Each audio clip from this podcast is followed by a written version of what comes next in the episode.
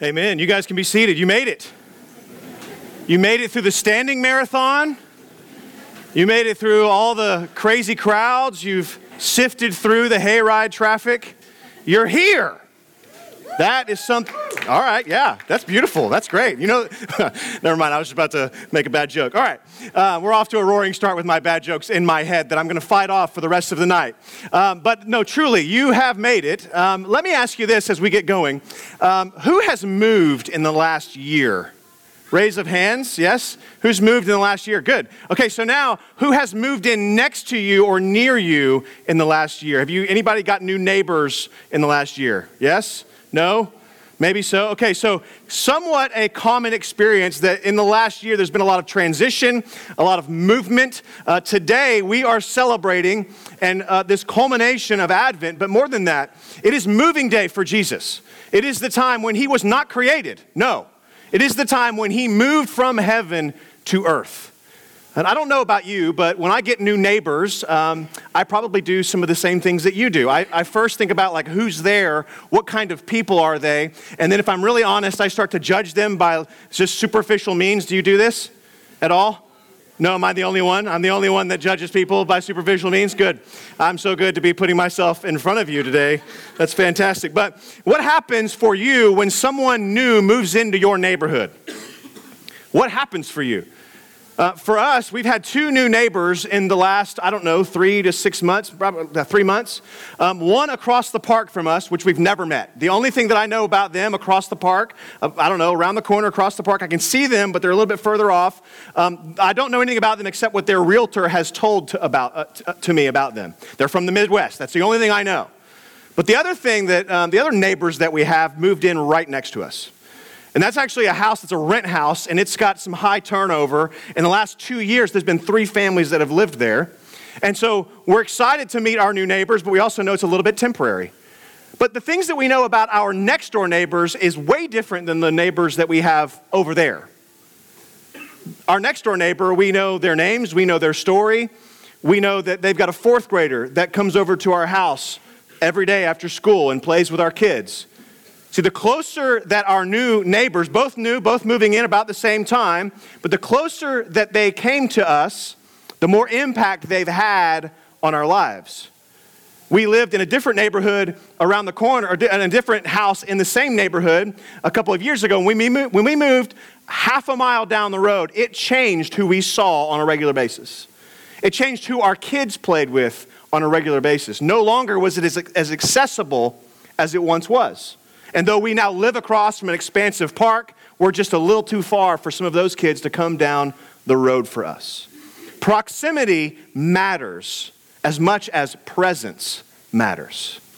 So when we talk about Jesus coming to earth, 2 things we're going to talk about tonight. That he's here, he's in the same neighborhood, but he's also near. He's here and he's near. See, all the things that we just read over the last, 30 minutes or so was this beautiful picture of God preparing the way for Savior, the Savior, to come to the earth in Jesus. He appears to Mary and to Joseph and to the shepherds and to the wise men. And on we could talk about how he kind of progressively revealed himself as he got closer and closer to making his way to the earth. For me, when I think about Christmas, I'm thinking about the one thing that matters, and that is God's presence. When we think about Jesus coming to earth, singing and longing for the presence of God, that's what we are celebrating tonight. The presence, the proximity of our Savior. It's only one part of the story, and so if you're here for the first time at the Grove, or perhaps you're here for the first time at any church since Easter, my prayer for you is that you would find a loving group of people to be a part of throughout the year, because you're only getting little glimpses of God's grand story in his coming as a baby and his dying as a man, and there is so much more to behold along the way. As we dig in tonight, and as we read throughout the story tonight, we see a common mother with an unplanned pregnancy in a mixed family. For some of us, that's our story. Unplanned pregnancy, mixed family, stepdads, weird, I don't even know how to do all that. That's the kind of family, very common, that Jesus was born into. He had a stepdad named Joe, and he found their way all the way to Bethlehem. They were terrified, this young mother-to-be, this young father, two first-time parents welcoming their baby son into the world. They were surrounded by family. They were surrounded by animals and everything that animals bring with them. And in that setting, the God of the universe touches down and moves into our neighborhood. And I wonder what our response is. Is it the response that I have of my neighbors that are over there? Or is it the response that I have with a neighbor that's right here? See, the neighbor right here comes into my house every day, plays with my kids every day. And the neighbor over there, I don't even know their name. But Jesus has come. And I want to read some more scripture for us so that we can understand not just the physical reality of Joseph and Mary and Jesus, but this spiritual reality that's come to fruition here on Christmas Eve. It's in John 1. If you have your Bible or you've got like a tablet or a phone, you can bring that up. That's where we're going to be. Or if you don't want to do any of that, that's fine. It's Christmas Eve. We get it. You got other things on your mind. You're ready for me to probably be done already so you can get to your Christmas Eve dinner. But we're not ready yet. Instead, John 1 would say this. John 1, verse 1. Talking about Jesus. In the beginning was the Word. And the Word was with God. And the Word was God. God's message, God's self-revelation is this word. And what we know from context is this word is Jesus himself. He says he was in the beginning with God. Like before Genesis 1, he was there. All things were made through him. All of Genesis 1, all of Genesis 2, that all happened through the Word, through Jesus. All things were made through him, and without him was not anything made that was made. And in him was life, and the life was the light of men. The light shines in the darkness, and the darkness has not overcome it. I don't have time to go through all of that, but that last part just makes me realize that there are some people that are kind of going through a dark night in this room. Christmas means loss. Christmas means a reminder of what you used to have or what you wished you could have but never received. That's what Christmas sometimes means to many people. That's a dark place. It can be. I love the promise of verse 5, that the darkness has not overcome the light in Jesus. If you hear nothing else from me, perhaps that's the one thing you need to hear as we gather around the Christ candle tonight. The first thing I want us to understand is that Christmas means that Jesus is here. He's in the neighborhood. He's in Pecan Grove, in Richmond, in Fort Bend County. He's in Texas. He's in the U.S. He's in the world. He's here. Jesus is here. And though the Son was with the Father in the beginning, he was sent to be our Savior, not just from our discomforts, but from death, from darkness. That's why he says he came to be the light. He came to be not only the light, but life itself. So God lights up our night by fulfilling this long-awaited promise of his presence to be with his people. See, it was God's presence that was promised in the Old Testament. That's what we've sung about all night long with Emmanuel, God with us. We've longed for you, O baby son. That's the promise that has gone down all throughout Scripture for literal millennia, that God himself would be with us. And that is the system by which every other religion gets organized, that they're trying to be with God. And in fact, that was part of the Old Testament, right? That they would climb up a mountain to go be with God. And yet God has descended, come down the mountain to be with his people. It was God's presence that was David's comfort when he was on the run from his enemies. It was God's presence that was Israel's hope when they were in exile. It was God's presence which sustained Moses as he led Israel through the desert. When Moses would ask things like, how will we know that we are your people? How will the world know that we are yours? Is it going to be by a mighty army? Is it going to be by anything that would be substantial that these people would know and therefore be terrified? And the Lord answers in Exodus 33:14. The way that they're going to know that I sent you, Moses, the way that you're going to know that I'm here and truly going to be your defender, your shield, your rock, my presence will go with you. My presence will go with you. This is something that we don't really understand in a digital age. Something, as I say that, there's literal notifications going off on our phones. We really don't understand being just simply present with others. And yet God is making it obvious how he wants to be present with us. The same promise of presence is made known to us in the person of Jesus. This presence and this promise that was given to Moses in Exodus 33 was then stood before humanity in Matthew 11 when he said, "Come to me, all you who are weary and heavy laden, and I will give you rest." It's this beautiful picture of presence and rest, and the fulfillment of that coming in the person of Jesus. You see, Jesus is here.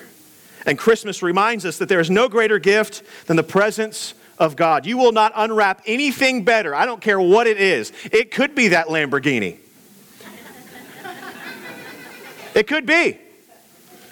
There's nothing you will unwrap or walk out to your driveway to that will overcome the joy that you will have in just one moment in the presence of Jesus.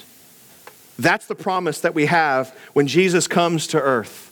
When he left heaven and came to earth, common born, to a mixed family, in a dark and stank place. In Jesus, God is here. But he isn't far off in a distant land. He is instead dwelling amongst his people, because Jesus isn't just here on the earth, somewhere roaming. He's near. And he couldn't be any nearer if he tried. And I'll try and unpack it this way in John 1 as we continue on.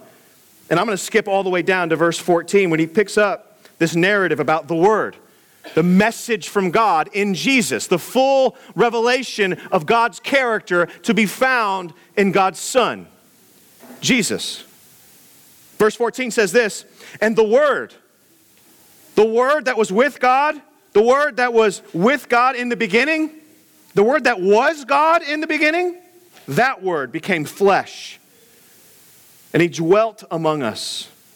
And we have seen his glory, glory as of the only Son from the Father, full of grace and truth. I love how Eugene Peterson puts this passage. He says, the Word became flesh and blood, and he moved into the neighborhood.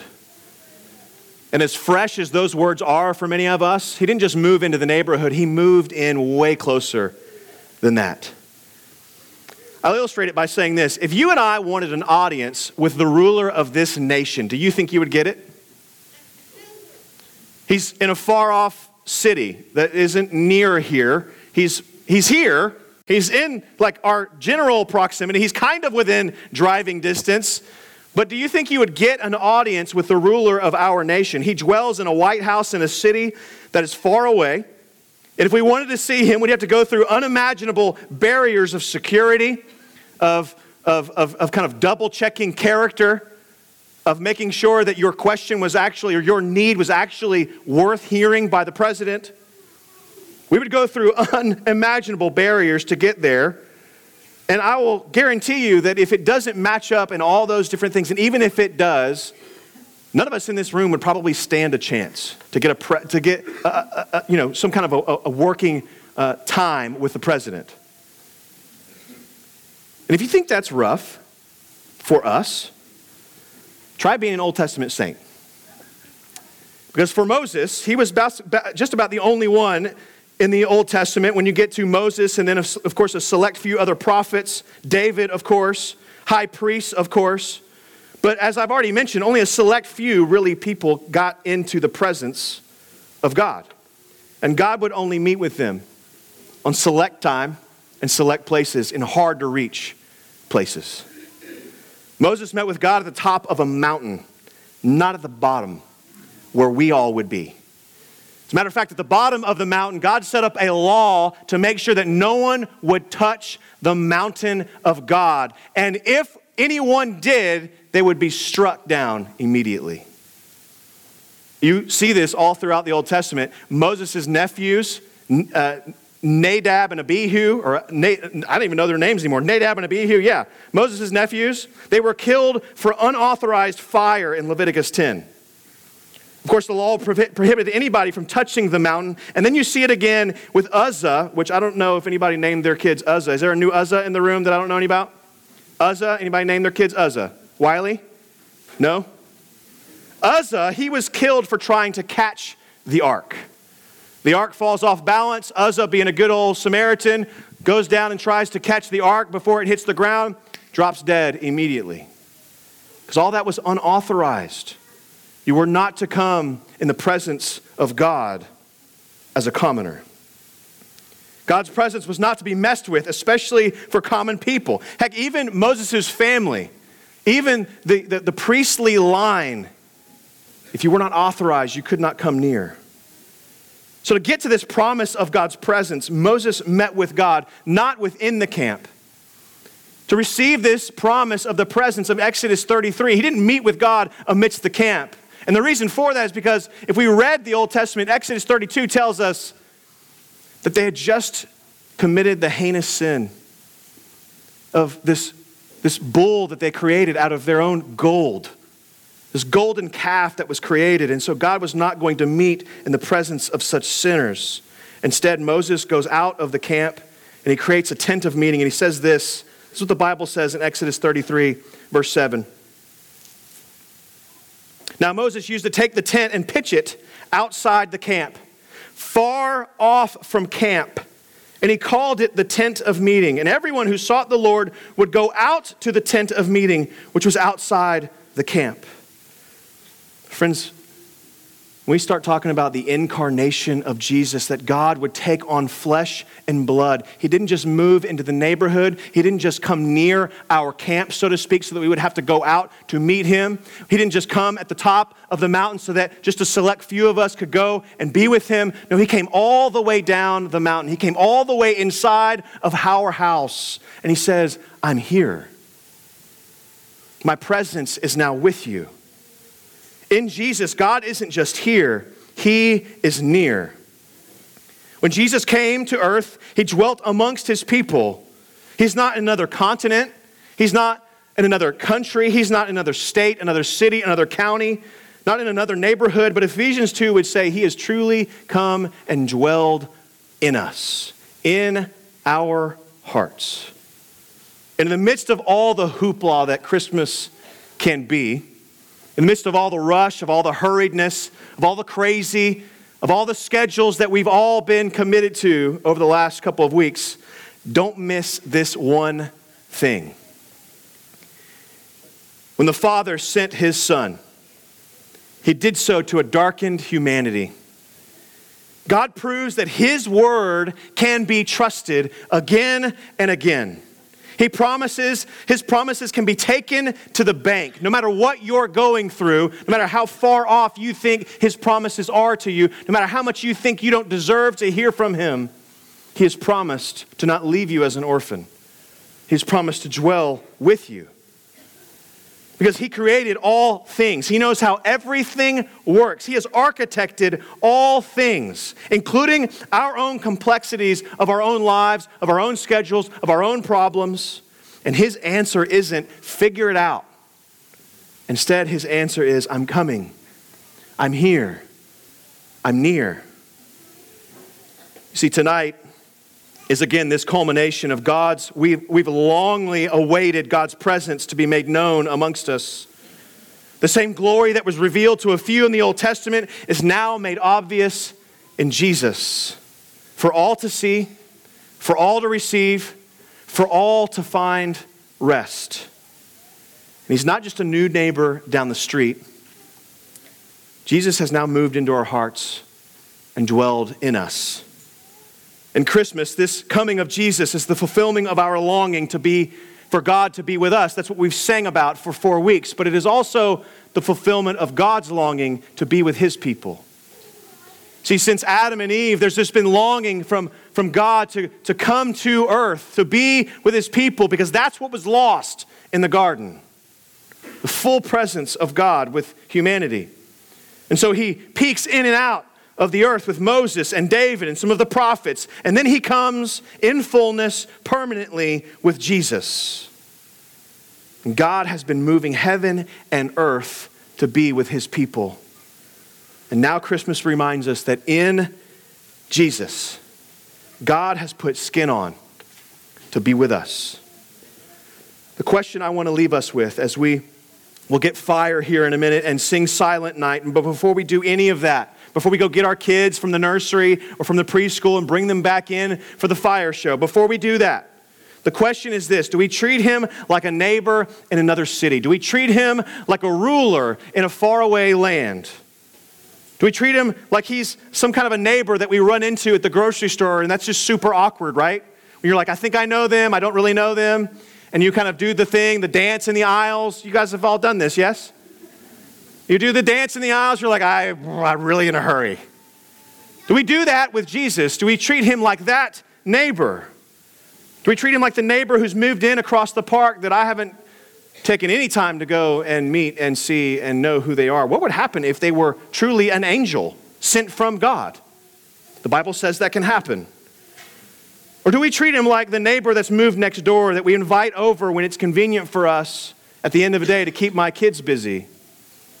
Or better yet, do we treat Jesus like the neighbor who's not just next door, not down the street, not in the same neighborhood, but now he's in your house? He demands your living room.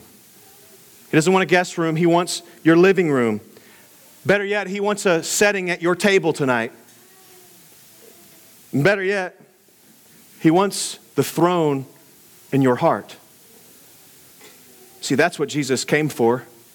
Not just by a fly-by-night Savior that would come in and leave, but to set things right, to make things new, to bring you out of the darkness and into the light. And though you had a head full of rocks and a heart full of stone, he wanted to renew all of that and bring you into the fold of God. See, that's what Christmas is about. God leaving the majesty of heaven to dwell amongst sinners, not just to fix what was broken, but to bring dead people to life.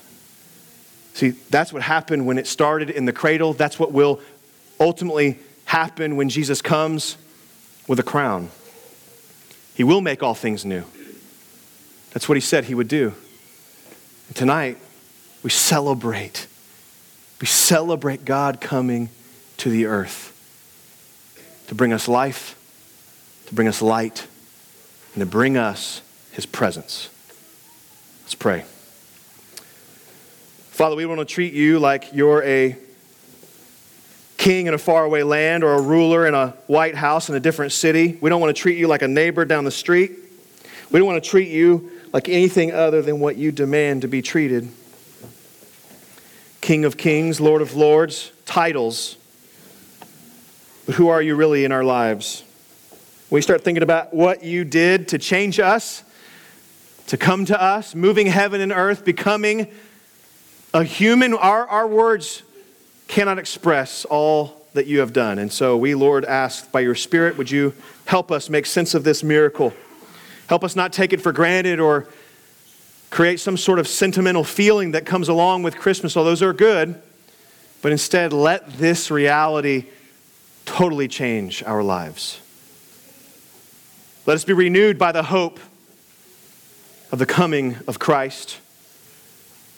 Let us find rest in the peace that has come in Christ. Let us shout with joy because of the coming of Christ, and let us be forever changed because of the love that has come in your Son, Jesus.